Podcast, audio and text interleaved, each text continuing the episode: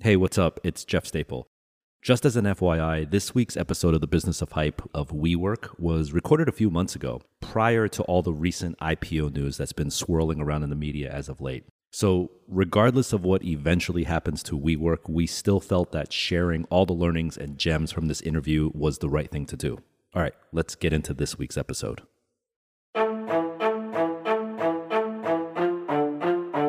From Hypebeast and Hype Radio, I am Jeff Staple, and this is the Business of Hype, a show about creative entrepreneurs, brand builders, innovators, and the realities behind the dreams they've built.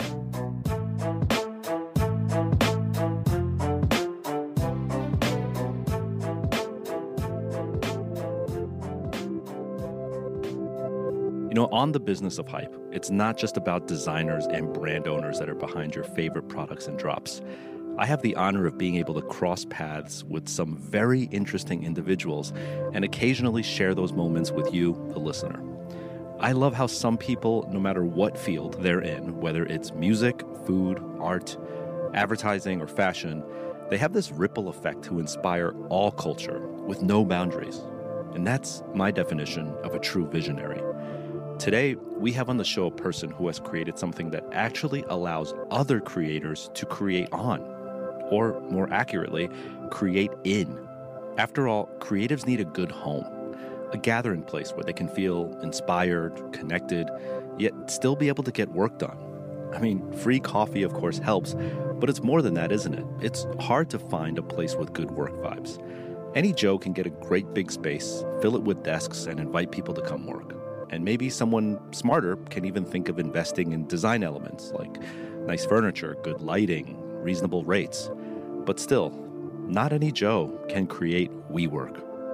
There's a select few people on this planet that recognize how a simple concept can be tweaked a little bit and done better, and then in doing so, transform the world.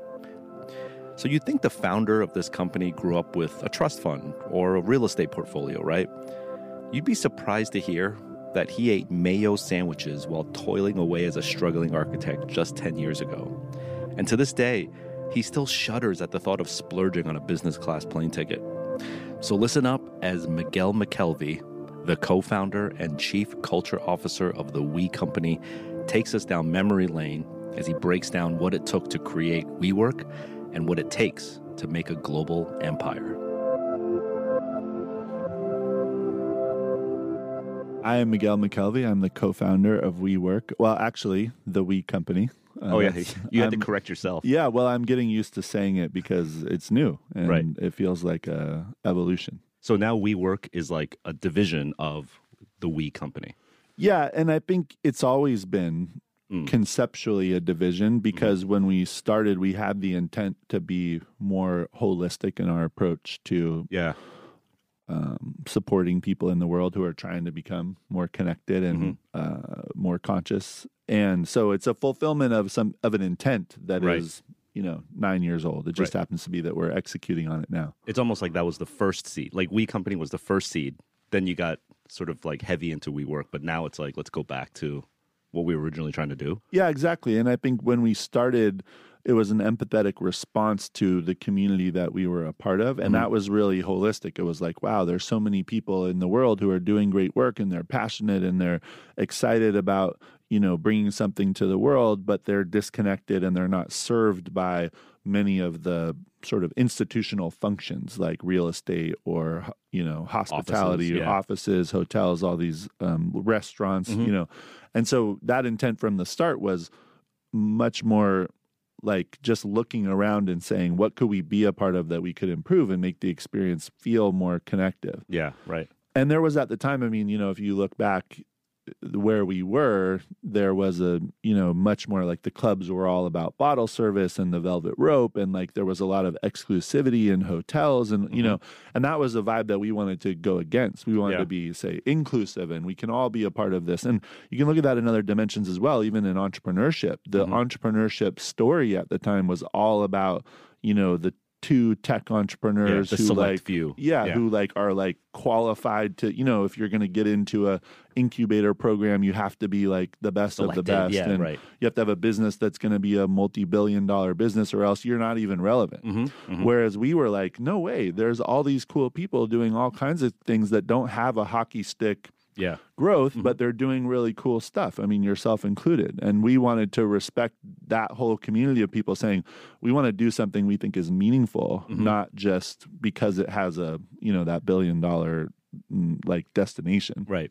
So I never like to assume that everyone who listens to my show like knows everything about everyone. Sure. So let's pretend someone doesn't even know what co-working is or or that concept. They just they've been clocking in and out 9 to 5, going to their cubicle for the last 2 decades of their life. What are you doing on a very base level? Well, on a basic level, we're trying to respond to that fundamental human need Mm-hmm. for connection, for the opportunity to see someone face to face and make a connection that leads to something. Okay. And we don't know what that something is. We don't believe that we determine it, but we believe that we all need those opportunities to bump up against each other more often Mhm. and to have an environment that's supportive of that. And and so when we again from those early days we were seeing this community of awesome people who we knew had something to share with each other, but they didn't have the right venues for that to happen. So if you think about it in simple terms, there were fundamental needs that we needed to solve, practical needs for a community. And if you look at workspace, that's things like a desk, a window, a copy machine, you know, good internet. Mhm.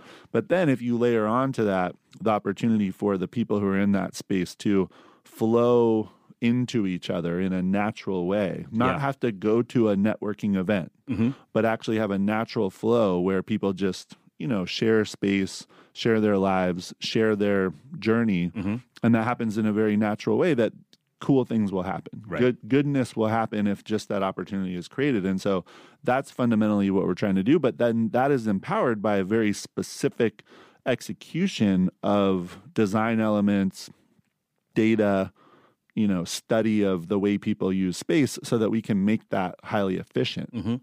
And actually make it work. Because it's not as simple as just being like, oh, let's put a couple of couches in a room. Yeah. You know, there's and, and and so you have to work harder to really understand how do those things really happen. And mm-hmm. because there's plenty of people who tried to make spaces that looked beautiful, great, whatever, and no one ever went into them. Yeah. You have hundreds of apartment buildings that have Beautiful spaces, beautiful yeah, spaces yeah. that are empty all the time. Right. Right. So our magic was figuring out how to get people to actually use these spaces and make that feel comfortable.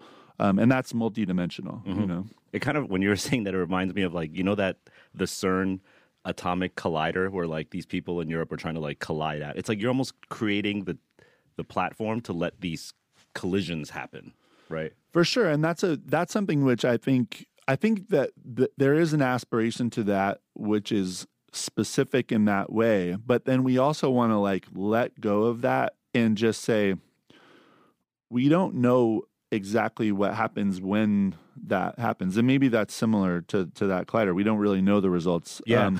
we think it's going to be positive, right? hope- or it could we be black hole. exactly. That's the, the downside, right? I think for us as humans, we're pretty sure that bumping into each other will will be a good thing. we'll be positive, yeah. Um, but I think that's also where we have more potential is to say, you know, where are there ways that we could actually look into communities and say, what what are what are those multidimensional benefits? And that's why I think as a platform uh, that we're establishing, we do have a lot of work to do to see where else does it go if we're more proactive in that equation. Right. Um, what problems, what opportunities um, can we address? Yeah. There seems I bet when you like create a new WeWork, there's like a lot of almost like feng shui involved. Like, you know, like pathways and like making sure the energy is good and stuff that doesn't really show up on like a, a P&L or a spreadsheet. You know, I bet there's a lot of that that goes into these spaces. For sure. And that was my I mean, just I'm not not to give myself credit, but that was the thing that I loved the most in the early days was mm-hmm. trying to understand that thing of what just by observation what are the things that work because there are a lot of spaces that don't work and Yeah. even for ourselves when we were making them we would like design them, and then we people would come in and we'd be like, "Wait, why? What's Mhm. going There's on?" like a here? dead spot here. Why is there this exactly Yeah. why don't people use that thing that you think would be great and Uh-huh. so and that's still the work that we do i mean i'm sure we we we fail in it sometimes but our aspiration is to get that energy flow correct you Right, know and so we we have an idea of center of gravity which is something we developed over time and if you look at it it's someplace that you just naturally gravitate towards Mhm. um, and how do you get that place where you don't think about it intentionally you don't say oh i need to go from a to b and then you find yourself in this place it's more that it just becomes a part of your natural flow Yeah, and, yeah. th- and then that feels really good because people don't want to have intentionality they don't think in their head hey i would like to go meet someone right now No, Like, right. that's not a natural At thing three thirty, right? I'm gonna have a random meetup. Exactly. right. It- no one's ever had that idea. Um, and so that's the thing is you want it to be uh, just a Natural, natural, mindless, just something that happens by the way. And then you're like, oh, wow, that was awesome. Like, so happy Mm-hmm. Right. that, that that random thing just happened. Yeah. Okay. Before we go too far back, I want to just reel off some of the highlight stats of where WeWork is, or we the We Company is today. Like, how many are there? How many people, like members, are there? Like, how far reaching is the, is the, the most interesting thing about that is that it changes so quickly every month because we're actually growing so yeah, uh, and so like uh, by whenever the, by I'm- day, it's like Yeah. changing.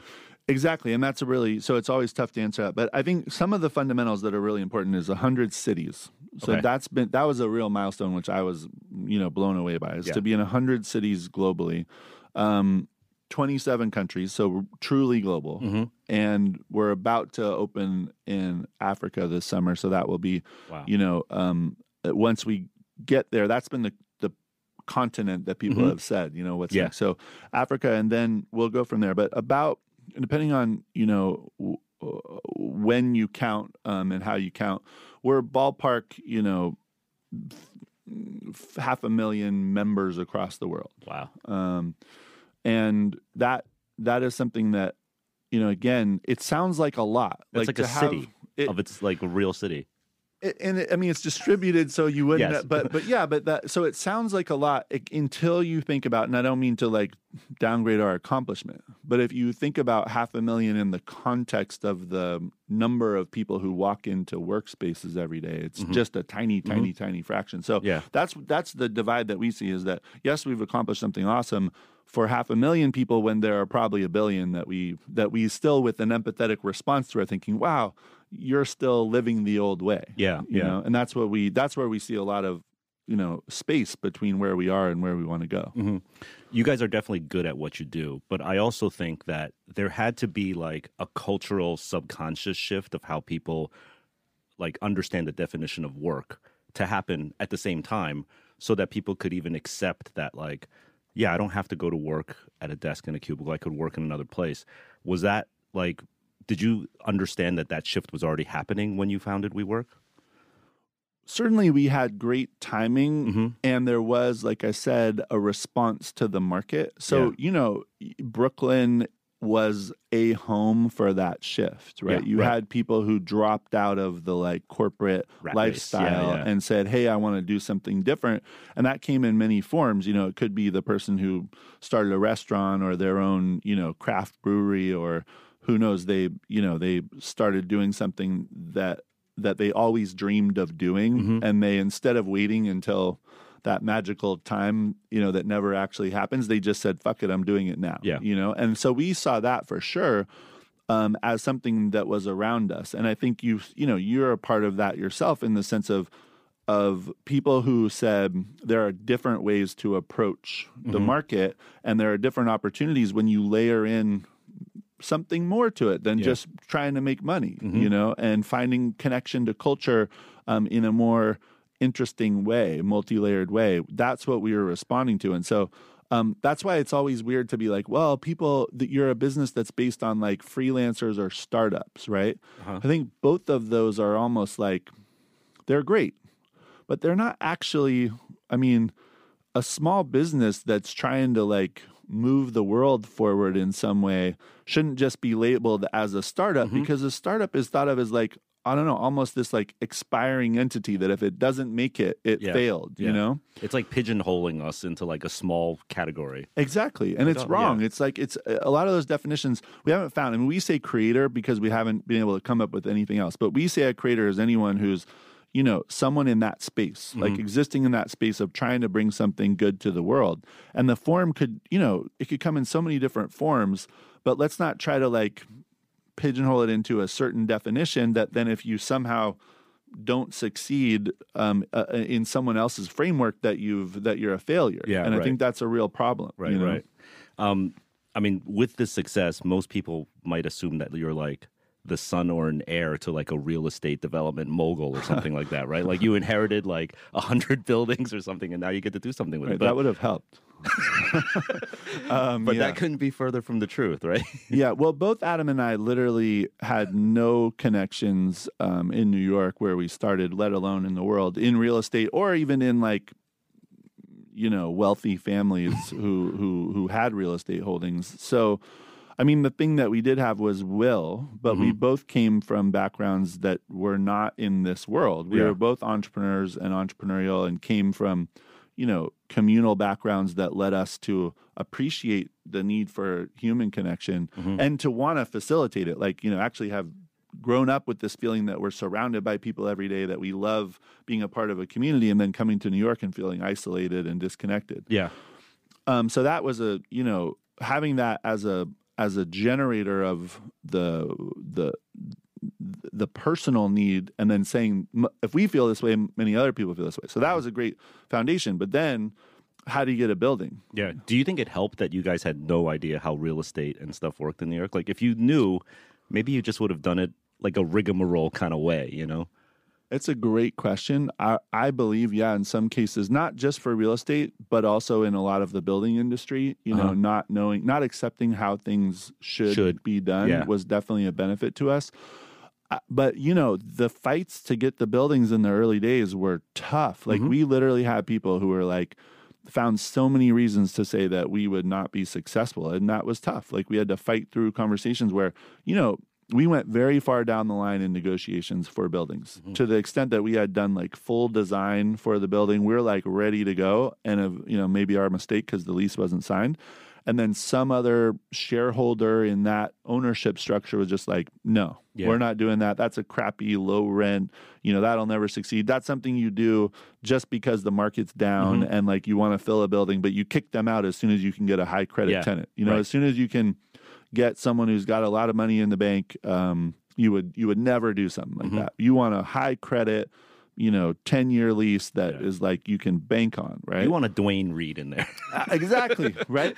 But so the one thing in our favor though was that when we started, we were in the you know financial crisis where there were there was a lot of lease default by large companies, right.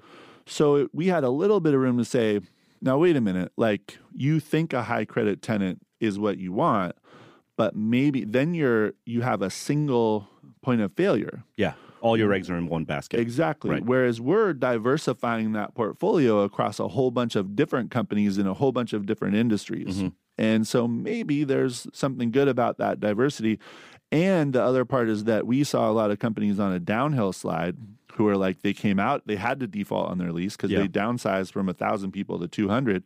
Now they're like, what do they need? They need flexible space Right. Mm-hmm. because they don't know what their future holds, right? So our idea was, hey, we're actually a great solution on the upside Yeah. when everyone's growing and changing and evolving they hire like 10 people a week okay we can give you space for those 10 people we're also a great solution on the downside in the worst case scenario where people don't know what their future holds and they need to like Find a home. Downscale Yeah, yeah. so it's like and and what would be better for either in either of those scenarios than being surrounded by a community of supportive people Right. if you're on a downslide who do you want to be around people who are there to like you know Yeah. put a shoulder around you say it's going to be okay if you're on the upside who do you want to be around other people who are like Winning. celebrating your success and winning right Yeah, yeah.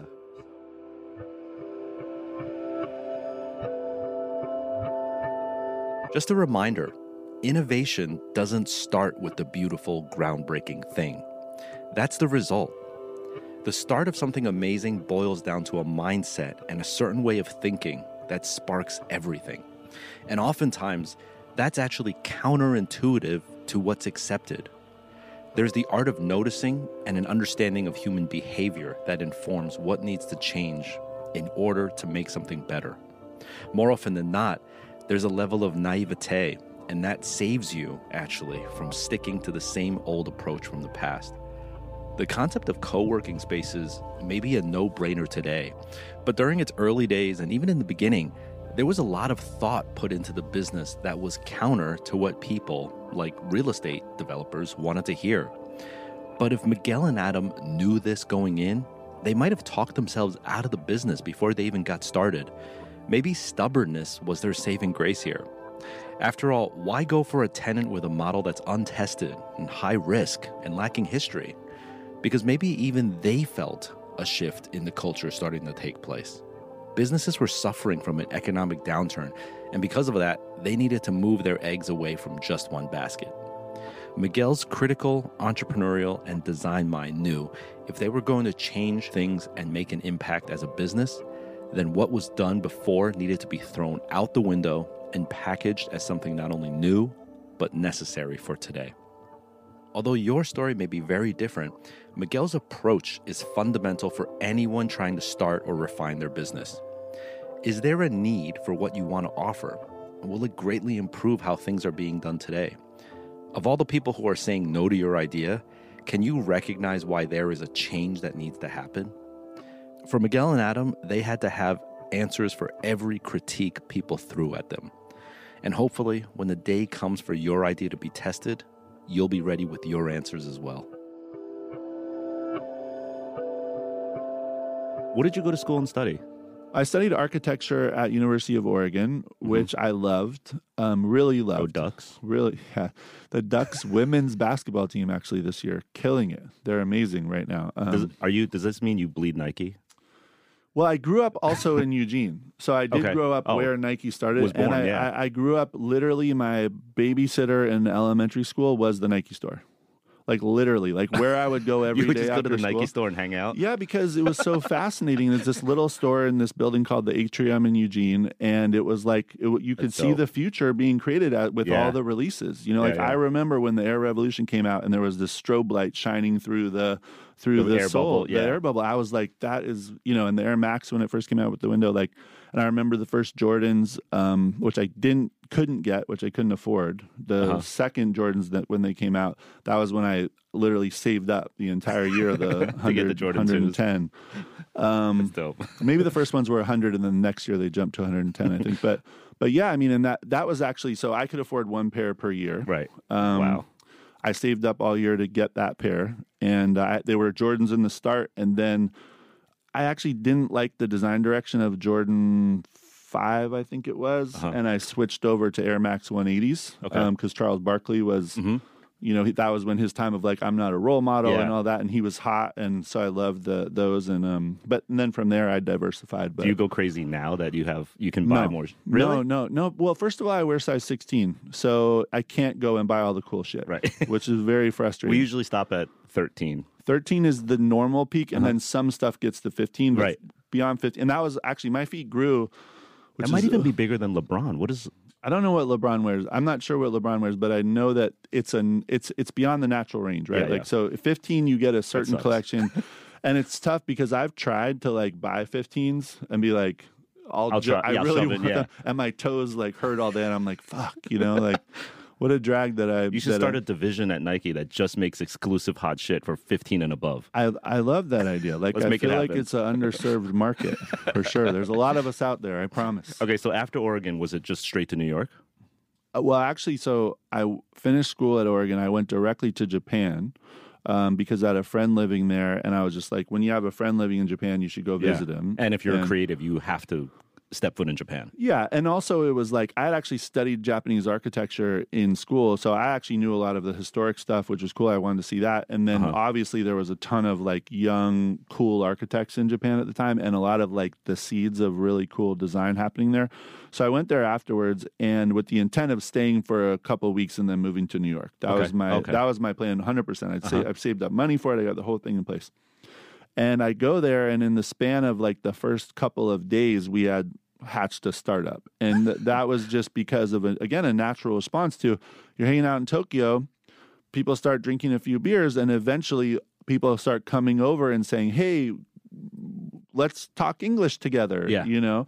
And then some of that becomes, well, what do these slang words mean? How Mm-hmm. we don't understand. And when we listen to music, which is big, there's things we don't get. So, and the famous thing that I've talked about before is like "No Scrubs," which Yeah. you know when TLC was big and that song was huge, everyone's like, "What's a scrub?" What's a scrub? What's no one knows what that is. I mean, it's you know hard for even me to explain exactly. You need Right. so much cultural context. But the point of is that when we saw that, we're like, well, there's got to be something there. So we started a business then, a community for people learning English as a second language that was cool. Wait, you started Urban Dictionary in Japan? Well, it, uh, that would have been that. That, That would have been genius That, that was part of it, part of it. But what we wanted to do was actually connect you to real people to get that explanation. Because Okay. we felt like the thing that was happening there is they have Japanese teachers who can go look uh, for the sources, but they haven't felt it. Right? Yeah. They were usually they came to the U.S. for three months or six months, but they're disconnected from the culture. So how do we connect you to the real live culture that's happening? You know, as English is evolving, right? Mm-hmm. Right. So that was the business. Um, it turned out to be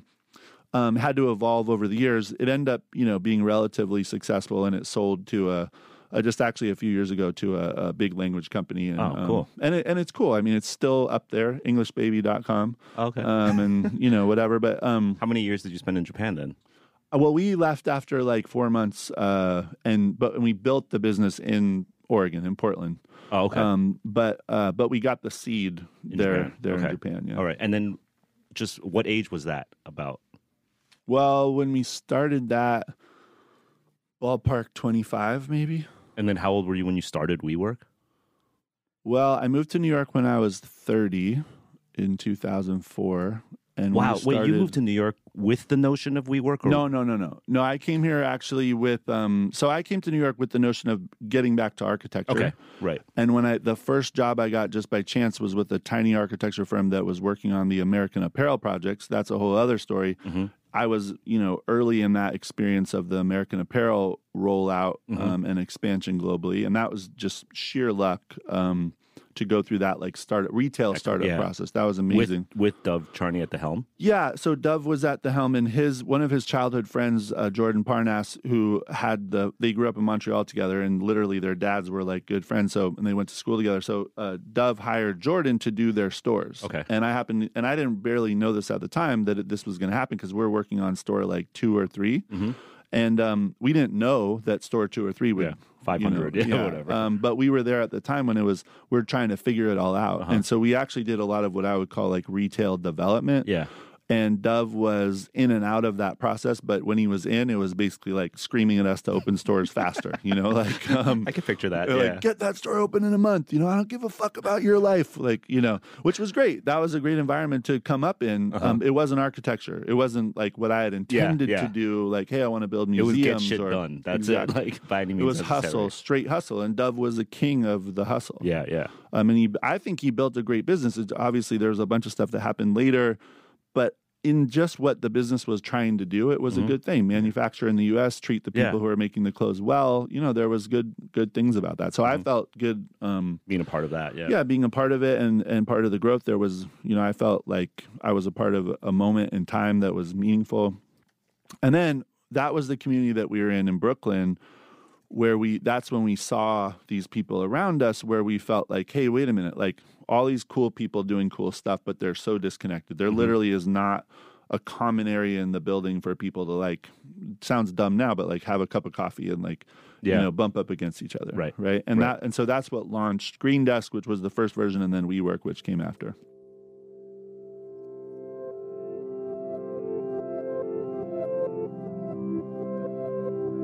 When you go through a journey in real time, sometimes every chapter and moment may seem independent. You move to a place, you meet people, you hop to a job, and you gain new experiences. When we hear Miguel talk about his story, starting in Oregon to what we know today as the We Company, we get reminded that every single step was in fact connected. This can be direct or indirect, from visiting Japan because of his strong inspiration in the country's architecture, to recognizing the importance of connecting people with language, to noticing that sense of disconnected community from working on the American apparel business, to the idea of co working spaces for WeWork. There was always something that inspired Miguel to have an eye on his next move. I mean, shoot, I'd even count his love for seeing Nike displays in Eugene, Oregon, as something that might have sparked an early flame. There's always something that you could take from an experience, positive or negative. It may be cliche to say, but inspiration really is everywhere. It's just a matter of zeroing in on what you recognize and taking note of it. The filters on what Miguel focused on were consistent it was entrepreneurship, design, and connecting with the community. Now, these weren't his outright key identifiers either. They seemed to fall into place and made sense as he moved throughout his life journey. But no matter how difficult the road, he never saw the experiences as negatives, which is something I see so many young people do today. Hurdles are only negatives if you allow them to be.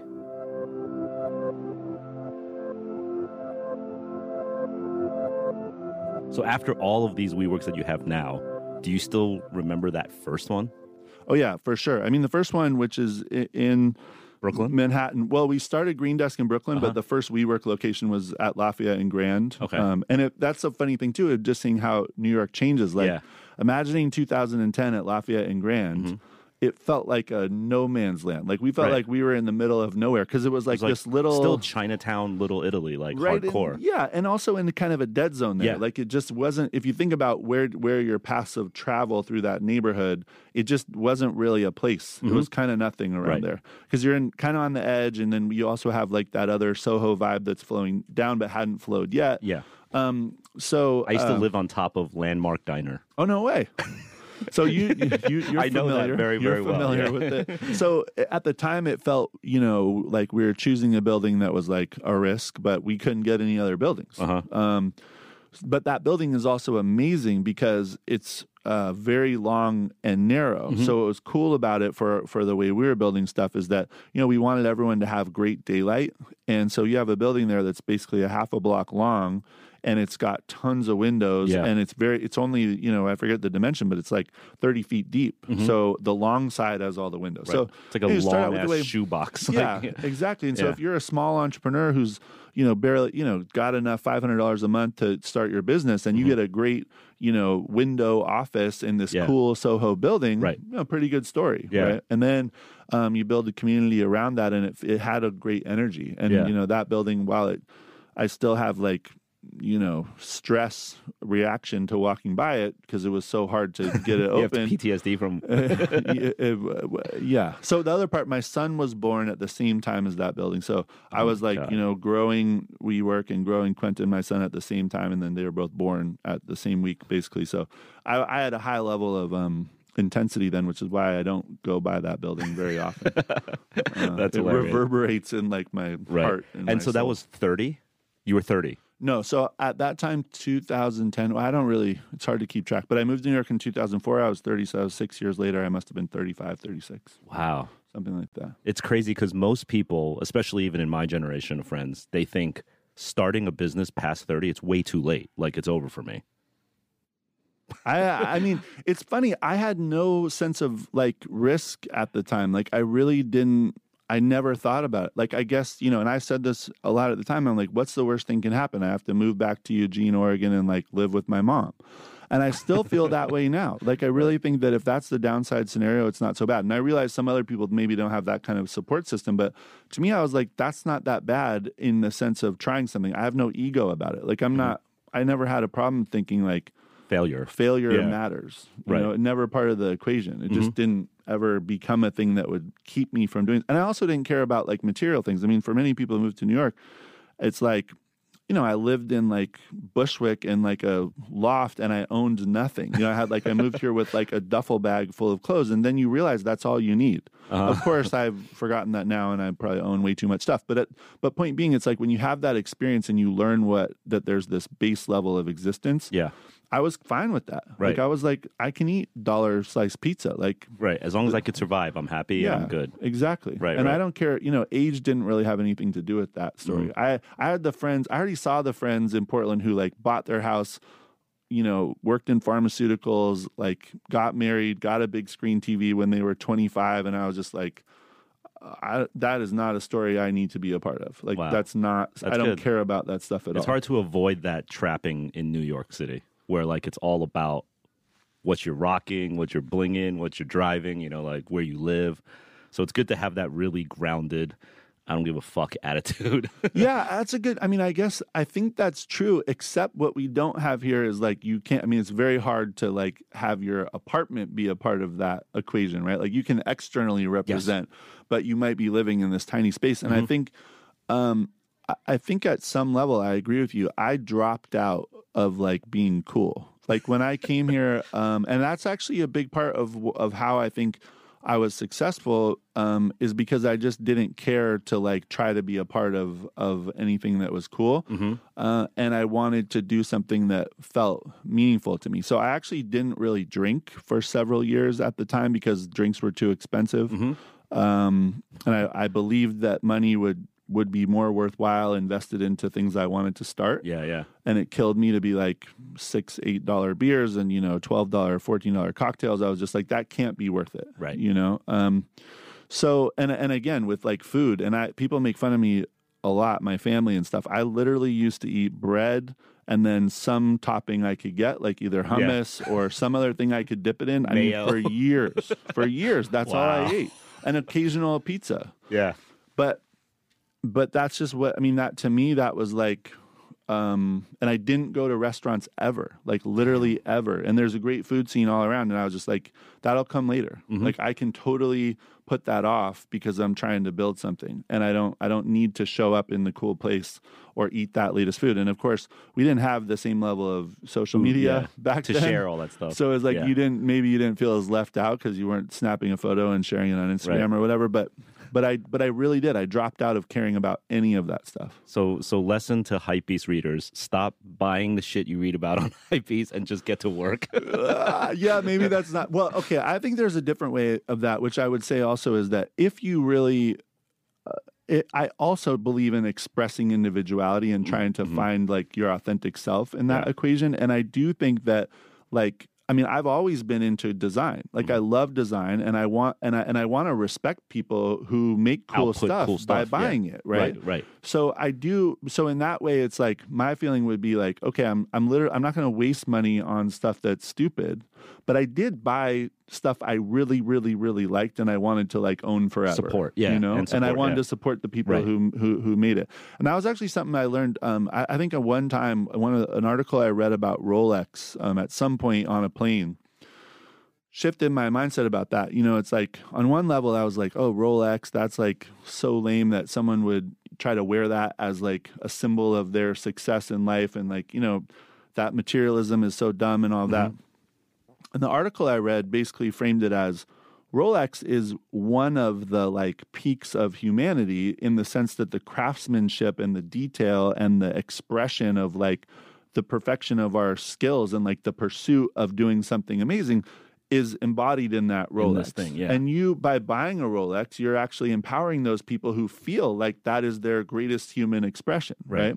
So I still haven't bought a Rolex, but I'm just saying I've shifted my mindset towards you the, might buy Rolex. somewhat to just say that like it's not just about the bling. bling yeah. It's actually about supporting people. So that's the way I would look at it. Like I wouldn't buy something for bling factor, but I do buy stuff because I believe it's supporting a community of creators. I agree, hundred percent.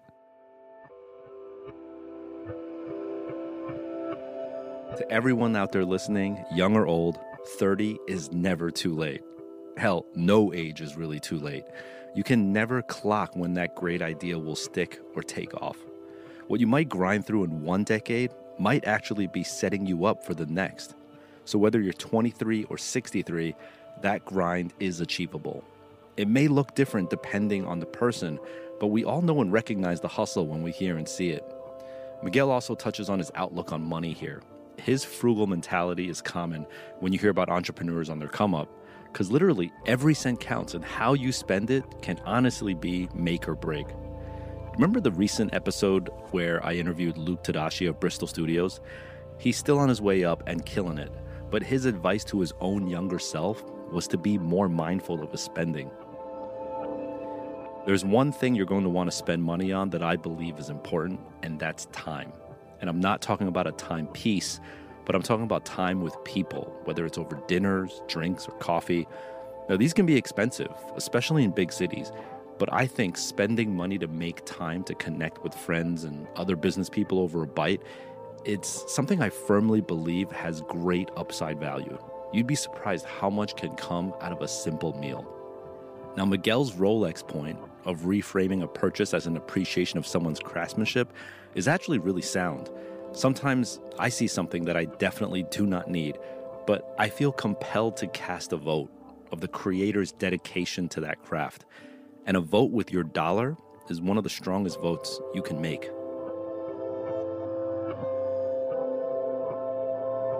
Okay, so now you're on this new horizon where it's it's the We company. You've got WeWork lockdown. You have We Live coming now, right? Which is like housing basically.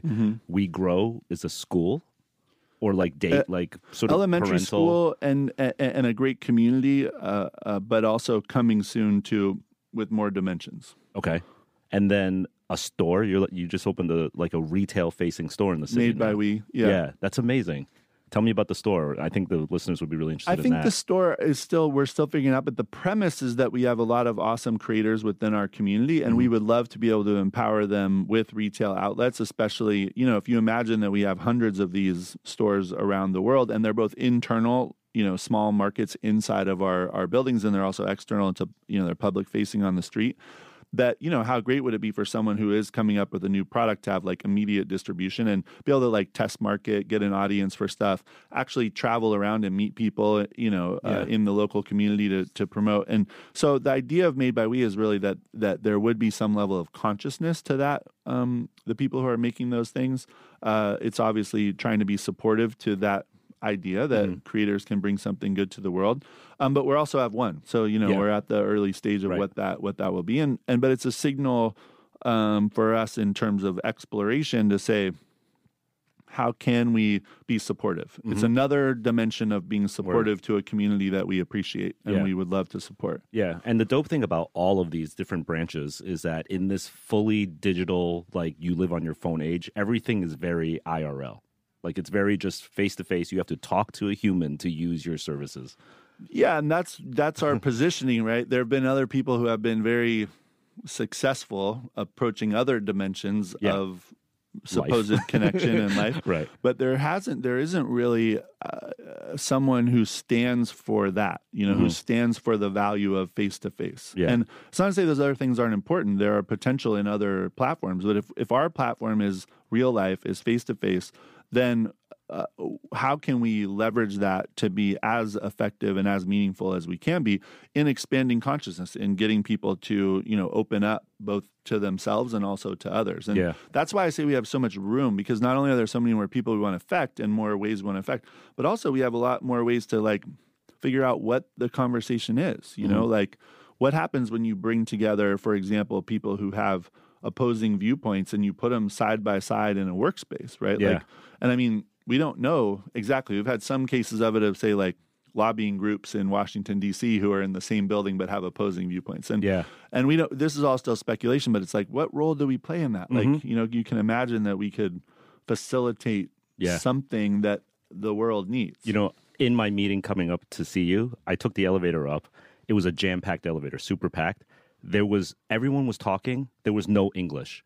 There was Japanese, Chinese, and Portuguese all on top of each other, and I No was way. like, "Where am I right now? This is so weird." wow Yeah, it was really, really cool. That is cool. yeah, and that's part of it too. I mean, it's interesting to enter other markets and see where are the Mm-hmm. social issues that again, we don't know how exactly we're going to be a part of of the equation. But there isn't a lot of other places where this is happening. You Yeah. know, like if you think about where do people get together in the world not just for a night but on a more regular basis where you build up that like neighborly friendliness where you could actually feel comfortable you know if i know you in a multidimensional way then we can talk about shit that Mm-hmm. maybe is more real than if like all i know about you is like one thing Yeah, you know right. and and that's i'm never going to feel comfortable like trying to step over the line if i only know you in one way because i don't know what you're going to think about it i've not experienced you enough Yeah, right? yeah. But if we're side by side, we're hanging out, then I get comfortable. Like, what do you think about this? What do you think about that? Mm-hmm. Yeah. And that's what we need more of is people who know each other in a multidimensional way, not like you're blue, I'm red. Yeah. And that's the end of the story. Totally. So right now, I think if I'm not mistaken, WeWork is the largest real estate holder in Manhattan. Is that right? I think yeah, largest tenant meaning we don't own all the real Yeah. estate, but we're as a tenant. I think in that measure we're the largest. Right. Is it crazy sometimes? Do you ever reflect back on where you came from, where like you were eating various slices of bread with different toppings to now looking at like numbers that are like eight, nine, ten digits and billion with a B? Like, do you ever, it wasn't that long ago. Like, do you ever have trouble sort of like manifesting what happened in between? It's weird because you don't get. It's all like a flow, right? Is it? Yeah, like you went from dollar slices to billion dollar yeah, valuation. but not yeah, but not all at once, right? Like that happened after over time, Yeah. right? So I can definitely remember the times. Like Yeah. I can remember when we first got our our first venture investment, and I was managing the bank accounts, and I remember how bizarre it looked to have I forget the amount, but eighty five million dollars Like that- deposited in the bank account. I'm like. That's fucking crazy. Like that. And I actually, what's funny is I remember when we got to that valuation, uh, I had some friends in town and they were like, something to the effect of like, "Wow, what are you going to do next?" Like they thought that was a retirement moment. Mm-hmm. Yeah, you They're crossed the like, finish "You line. Made it. You're yeah, done." exactly. And that was such a weird idea. I was like, "Whoa, I never."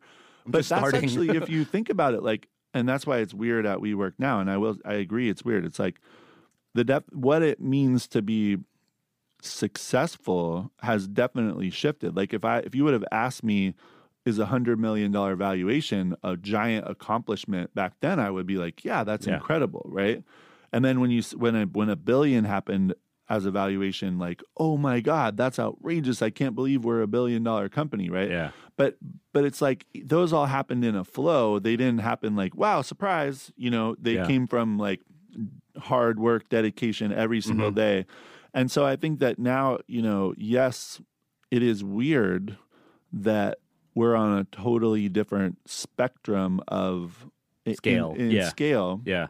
But what I've learned, and this is not just about us, the hustle is the same. Mm-hmm. Like there's still, if you're still in it, like if you're still feeling like you want to build something, the hustle is the same. You still have to come back every day and keep trying. Yeah. You know, you don't maybe again if you if you have a different viewpoint of like I wanted to achieve some kind of financial standing and then I was going to go play golf for the Mm-hmm. rest of my life, if that was your model, then I guess you could maybe you you get somewhere. Like you go, Yeah. I did it. Right.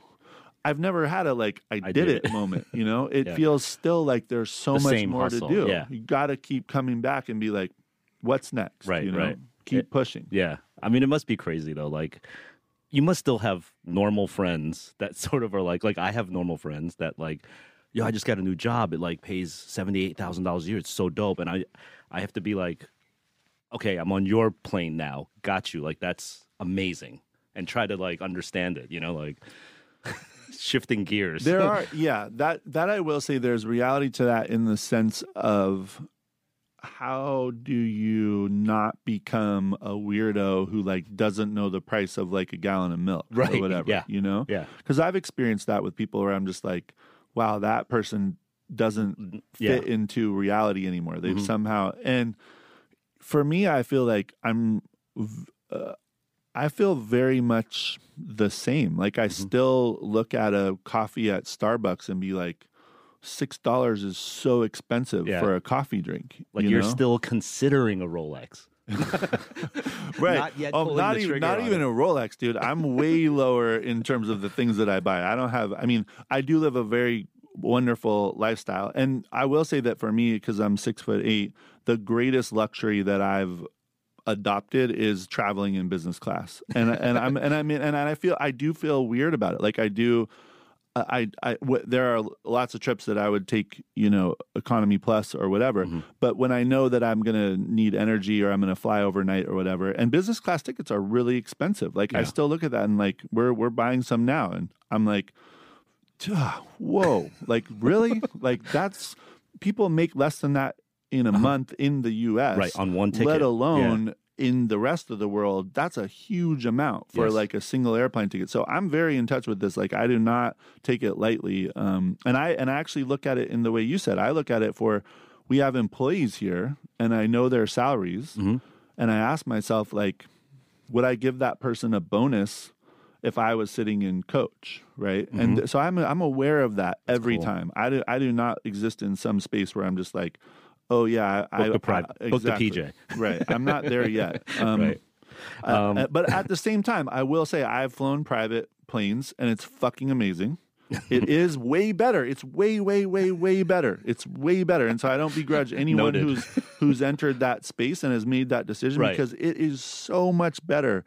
And it's so fast. You just pull up to the airport, walk through the terminal, and you're on the plane and off the ground in like seven minutes. Mm-hmm. Yeah, it's like it, it feels like when every second matters, like every minute matters, then it's like you could justify it because those five or thirty minutes I waste on TSA could mean seven figures. Exactly. Yeah. And I think if you get to that place and you really understand yourself and your patterns well enough, I can totally see the justification for it. There's also you can be way more productive. Like we we we know in the trips that I've um, flown on, where we've had a, a team that's actually highly focused. We have no Wi-Fi, and we're just really working for six hours on a plane. Right. So I've experienced that, and I totally respect it. I believe in it. I don't begrudge people who have made that move at all. Um, I just am not there yet. Like Mm-hmm. I'm not there when I look at those amounts and I do the calculation. I don't. I can't do it yet. I can't say that I won't someday, but Right. it's just it's not me now.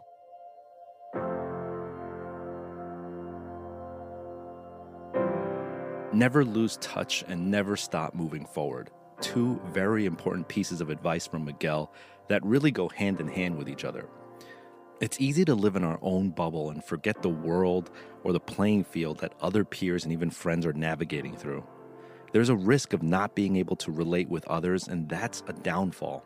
What's also troubling is if so much time was spent early on observing and recognizing a need for something, the moment you lose touch with what's really out there, you also lose the very thing that made you great.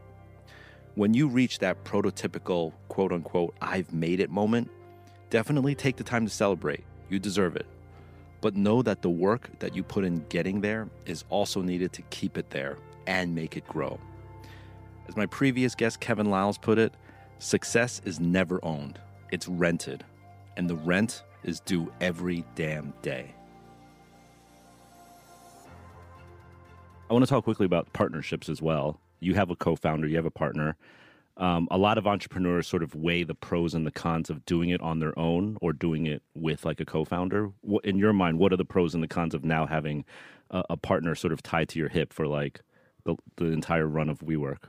Well, first of all, my partnership was intentional in the sense that I knew what my deficiencies were. Which is Well, it's evolved, but back then I your would deficiencies have evolved. Yeah, for sure. I mean, I've gotten, I've grown Yeah, over yeah. time for sure. But at the time, I was very comfortable being in, you know, the back room for 12, 14, 16, 18, sometimes 24 hours a day, just building stuff. Mhm. Meaning, like, whether that's brand, whether that's websites, whether that's designs, whether that's literally doing, you know, construction, painting walls, like that productivity back then Yeah. I was all in for whether that was building business plans, doing you know uh, accounting and QuickBooks, whether that was do, doing leases. I did when I was working with American Apparel. I worked on tons of leases, and I knew I wasn't a lawyer, but I learned how to do lease. I would do the hard work, Mhm. whatever it takes, and I was so comfortable doing that under my own like umbrella domain, whatever. Like I didn't need to like engage with the outside world Okay. too much to do that. Um, and Adam, my partner, was I mean, he couldn't sit still. Mhm. Like he was always in the outside world, Right. always talking to people, always making connections. And so if you look at it from just that simple way that we started WeWork, I mean, there was a lot of stuff that just needed to get done, shit that needed to get done. Yeah. And there was a lot of things on that checklist. You know, if Adam was in a room doing that, he wouldn't have been able to um, be out in the world Selling talking it, to talking- every yeah. landlord, talking to all the potential members, you know, trying to bring people in, building connections in the world for us. And so that binary, in terms of like what each of us were responsible for, um, was essential. Mm-hmm. And so, and, and that was a great part. Well, wh- a great part of our partnership. The other part is that you know, at the time, I was also very reserved. People would say I was quiet. You know, I I wasn't like a person who was out in the like world. showman. Yeah, exactly. And Adam is the opposite. He's a great showman. He's you know very good at like um, connecting with people and Mm-hmm. and definitely in the room with investors and bankers and stuff, putting on um, a great show. So, um, Are you better at the showman side now? Well, I think it's different. I, I don't define it as a showman, but what I do believe is that I am, I have found an authentic part of myself that loves to connect with people. Mm-hmm. And that can happen in a lot of different settings. But one of them is, you know, amongst a crowd or whatever it might be. So Yeah. speaking at events or um, being the host uh, in, of convenings, that's something I really, really enjoy. And I've learned to like show up in it in a way that I believe is very authentic to me. Um, It's obviously a massive success. Now, can you look back? What is one of one of the biggest mistakes you've made? That's a really tough one because we get asked as an entrepreneur, I think you get asked that a lot. And I have not really framed things as mistakes, primarily because I've always known in that construct of like having to come back tomorrow and give positive energy that there isn't really time to Mhm. think of things as a mistake. You Mhm. just have to go through them, learn something from it, and keep pushing forward. So I I never have a good answer to that. I know that there are things that we did as we grew the company that we could have done much better. And I think there are still things that we can do much better. But one of the things is that I think in the early days, we pushed really, really, really hard and we didn't quite know the ways to support people who were who couldn't handle that, who struggled, you know, um, with dealing with the nonstop. Yeah. And I think Adam and I both were nonstop people. We're capable of like working for whatever hours we're not sleeping. Mhm. We didn't really know that not everyone is up for that, Mhm. and that people do need to find space um, for other For things, things, in yeah. their life. And and I and so when I look back on some of our early employees who didn't like last, they didn't make it through that.